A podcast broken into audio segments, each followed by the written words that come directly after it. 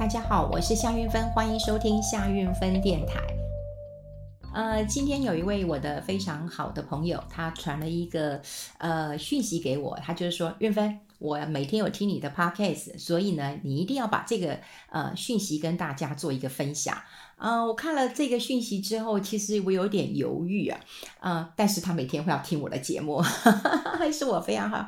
呃，非常非常好的朋友啦，哦，那当然，呃，这个议题其实是很严肃的，也是很严重的，也必须要提醒。但因为有涉及到呃一些人啦，哈，好了，我还是要讲啦。但是呃，我没有影射谁，大家如果听得懂就呃听得懂了哈。因为我我常跟大家讲啊，就是说呃，现在有嗯、很多的人啊、都希望。在呃投资理财当中去呃拥有一席之位了哈，那当然呃谁不想赚钱？所以你要这个圈粉很容易圈粉，那你也很容易在这个嗯、这个圈子里面就是呃出人头地。怎么说呢？因为说实在，有很多人告诉我说，理财这个圈子其实。呃，这个有点断层了哈，所以他们也很希望有一些呃懂投资理财的人可以上一上一些节目啦，啊，或者是不管谈话性节目，或者是啊、这个投资型的节目，他告诉我说是有一些断层，呃断层了哈，呃基本上我也比较少上呃节目了，我觉得呃我有我自己的节目嘛，我有我自己的 podcast，我有我自己的广播节目，我在中广也有主持，我在 LINE 也有主持啊，所以呃比较多的时间，嗯、我。比较想要做自己开心的事情，那有一些节目我是真的比较少上了，所以他们就告诉我说，的确是有些断层。那如果嗯有人懂投资理财的话，其实很容易哈、就是呃出人头地的。好，那我朋友传什么样的讯息给我呢？大家可以来听听看喽哈。他说呢，到底是不同不懂理财很可怕，还是不懂装懂害死人很可怕？哟，呃，这一一一一听就是啊、这个在骂人啦，不懂装懂的确是很可怕的一件事情啦。呃，这个不懂投资理财很可怕，那所以有很多人自称他们是呃投资理财专家或者是名人，就告诉啊、一般人要积极去投资理财。那一般人也常常听这些自认为是投资专家或者是名人一些似是而非的理论，买他们的书，如法炮制的去走投资理财这条路。那可是这位啊、非常低调的大户讲，他说不懂装懂的人一定会害死人。他说这几年呐、年轻人想要投资虚拟货币、比特币的年轻朋友，那一直想要一夕致富。好，他说呢，我在脸书也提醒很多投资朋友不要去碰，好，那可是也得不到大家的回应，那他们一定会认为我已经跟不上时代了，落伍了，一再阻止他们投资致富的机会。他说，我非常讨厌不懂装懂的名人，我非常的厌恶这些高学历、高知名度的名人去推荐或者是跟风鼓吹读者去从事金融投机的呃行为。然后事后造成哈、啊、这些投资人误信啊你的话，然后呢，你认为投资本来就要自负盈亏，这样子你能够安心吗？呃，当然接下来他又讲了哈，就是一位知名女作家去年鼓吹大家一定要去投资比特币，她也出了理财相关的书籍，那也可能荣登了畅销书的排行榜，她极力推荐大家买比特币。可是你知道吗？这一年的时间，比特币已经跌幅七十五 percent。他说，不懂理财并不可怕，放进银行生利息，就算你不能够对抗通膨，至少你大部分的钱还在的。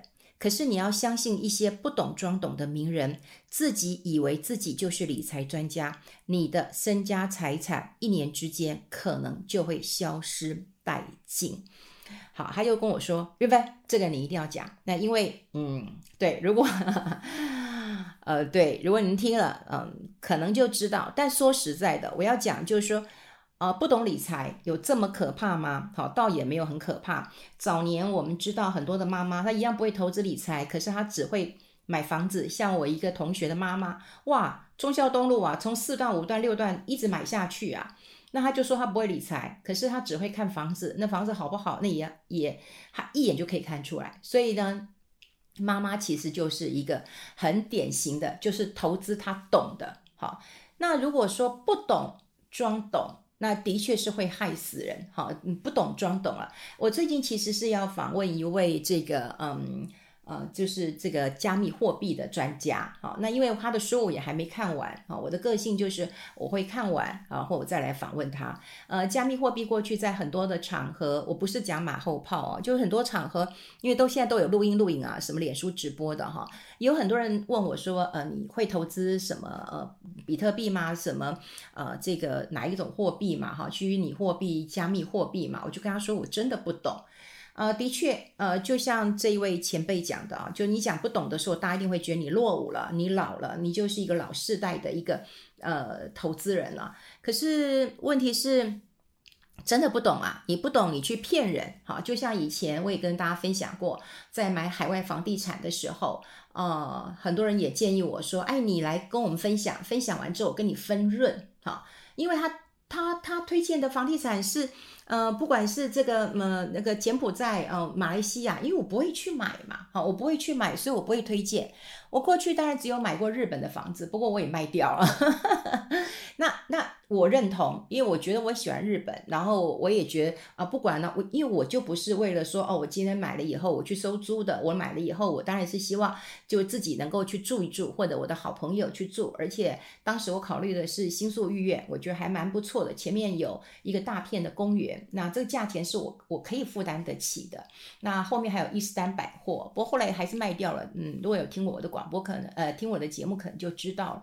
我的意思是说，如果我知道的，我会尽量跟大家做分享的；我不知道的，我不懂的，我也不会推荐。那就算说是我不知道的，我不懂的，大家给我很大的分润，我也不会去做，因为那个不是我嗯赚的良心钱了哈。所以我的朋友希望我能够呃这个把这个分享，我也觉得。呃，希望大家就是在呃社群媒体的时候啊，可以多留一下这个讯息，因为坦白讲啦，呃，现在当然是一个呃想要赚钱的一个时代，然后每一个人都很期待自己能够赚快钱，那所以有人告诉你，那这个人又是知名，感觉上又很有钱，你就会觉得啊，他是很相信的。那另外呢，我也想要跟大家分享，也就是。呃，大概前阵子有几个是真的是我的朋友哈，那呃，我的朋友他就告诉我说，哎，我现在哈就开始要买台积电。那我如果买台积电，好，我如果买了，然后呢，等到台积电决定大反攻的时候，我就来开课。我说为为什么你你买的时候不通知大家买，这个时候反而可以开课啊？那为什么等到大涨之后，然后你才要去开课？他说，哎呀。这样就表示我是股神了。呃，我坦白讲啊，就是呃，股神这个封号还真的不是自己给自己封的哈。呃，应该很少人会封自己是股神吧？哈，我不知道。呃，股神大概都是外界封的。然后有一个，我我不我不我不否认啊。哈，每一个人都会有一个江湖的封号哈。那为什么是江湖的封号呢？比较好记，好，比较好记。所以呃，其实。当然，我很坚持我的名字就是夏运芬，然后行不改名，坐不改姓。我记得我以前嗯第一本书的时候呢是《当代理财王》，所以那时候也有很多人就直接《当代理财王夏运芬》。那主要是从书来做一个呃搜寻。那为什么会叫《当代理财王》？是因为当时我们提到的投资的王道，也就是把呃保险，然后这个呃股票。啊，基金搞清楚，所以这个是三个王道啊，这王道，所以倒也不是说自己是王，是当代理财王，应该把这三个搞清楚。所以这是我第一本的一个著作。后来当代理财王跟了我呃一段时间，当然市场上也有很多呃教母教父，然后也有很多女王王后。那后来呢，呃，这个出版社有给我个封号叫呃理财女王，哈。呃，那我觉得蛮好的，那我就跟他讲说，为什么你都要叫我女王啊？我不能够有一个皇后或一个公主嘛？哈，我心里有一个公主梦。结果后来他们哎也告诉我，出版社那种行销单位告诉我说，姐，你觉得你像公主吗？他就说你根本就像个皇皇太后或者是王后一样哈。好，所以会有一些封号啦。那我们比方说了，像我一个很好的朋友张大帅哈，对，那他他他呃。他就我就问他说，你为什么叫张大帅？他说我国中同学啊，呃，就叫我大帅。然后他就发现到所有的姓张的很容易叫张大帅。诶，张新民对，张新民做房地产的，然后事实上我也知道他的朋友私下也是叫他张大帅。好，我一个朋友在呃宜兰，那么他是呃开他是医生。好，那私下他的同学也叫张大帅，也就是如果是呃姓张的，好像叫大帅还蛮多的哈，就有一个江湖称号啦。就像我朋友姓侯，那我们都叫猴子猴子猴子哈，一定的。那有很多人嗯、这个封号好，那封号都是各自取的啦。好，那有个封号是容易方便记，哈，那也让大家觉得哎很有亲近性，这个我觉得都 OK。可是我觉得。嗯，叫自己股神应该是蛮难的。那我刚刚就回过头来说，我那个朋友啊，那我就说，那你为什么不在你要买的时候就公布啦，然后让大家一路跟嘛？他说不行啊，我要确定啊，我要确定我那个台积电大涨了之后，啊，人家才会觉得我是股神嘛，我是神嘛。你看，这是一个思考的一个逻辑，也就是大家都知道哈，真正。我讲真的，我采访这么多年，呃，我不管是呃早年当记者，我当然采访多非常多的人，一直到现在我自己在中广的节目，现在呃我也是每天大概两个小时的节目，所以我也采访很多人，至少就会采访两个啊。那有时候有时候一天会有一个啊大段的呃来宾，那一天基本上都是两个，所以你看我采访有这个多少人啊？我采访多，或者是我过去认识的人啊。真正在投资理财很厉害的，都是非常非常的低调，低调。真的，有时候我都会问，哈，我都会问这些啊、我不管是我私交的朋友，或者这些大户，或者是很有钱的人，我都会问他说，这个第三季怎么看？第四季怎么看？明年怎么看？因为我都会这样问嘛，我都希望说问一个波段，让大家比较好回答。你知道他都回答我什么？他就说，韵芬，明天怎么看我都不知道。对，我怎么知道这个明年怎么看？你看他们这么有钱啊，有钱人大家都知道啊，这个他们的资讯流也都是高大上的，哈，他们都有他们自己有钱人富人圈的一个资讯流的，他们有呃公司大老板的，也有这个集团总裁的，对不对？也有这个证券公司大老板，也有研究的，哈，所以他们的资讯流其实是含金量很高的。可即便如此，他都告诉我说：“哎呦，明天怎么看我都不知道了，更何况。”可是呢，他会告诉我说：“如果你问我的经验，好，我的感觉是这样子。诶，你想想看，他多么的客气，他也没有大言不惭说，你看，好，在几月几号的时候，我就叫大家一定要去买台积电了。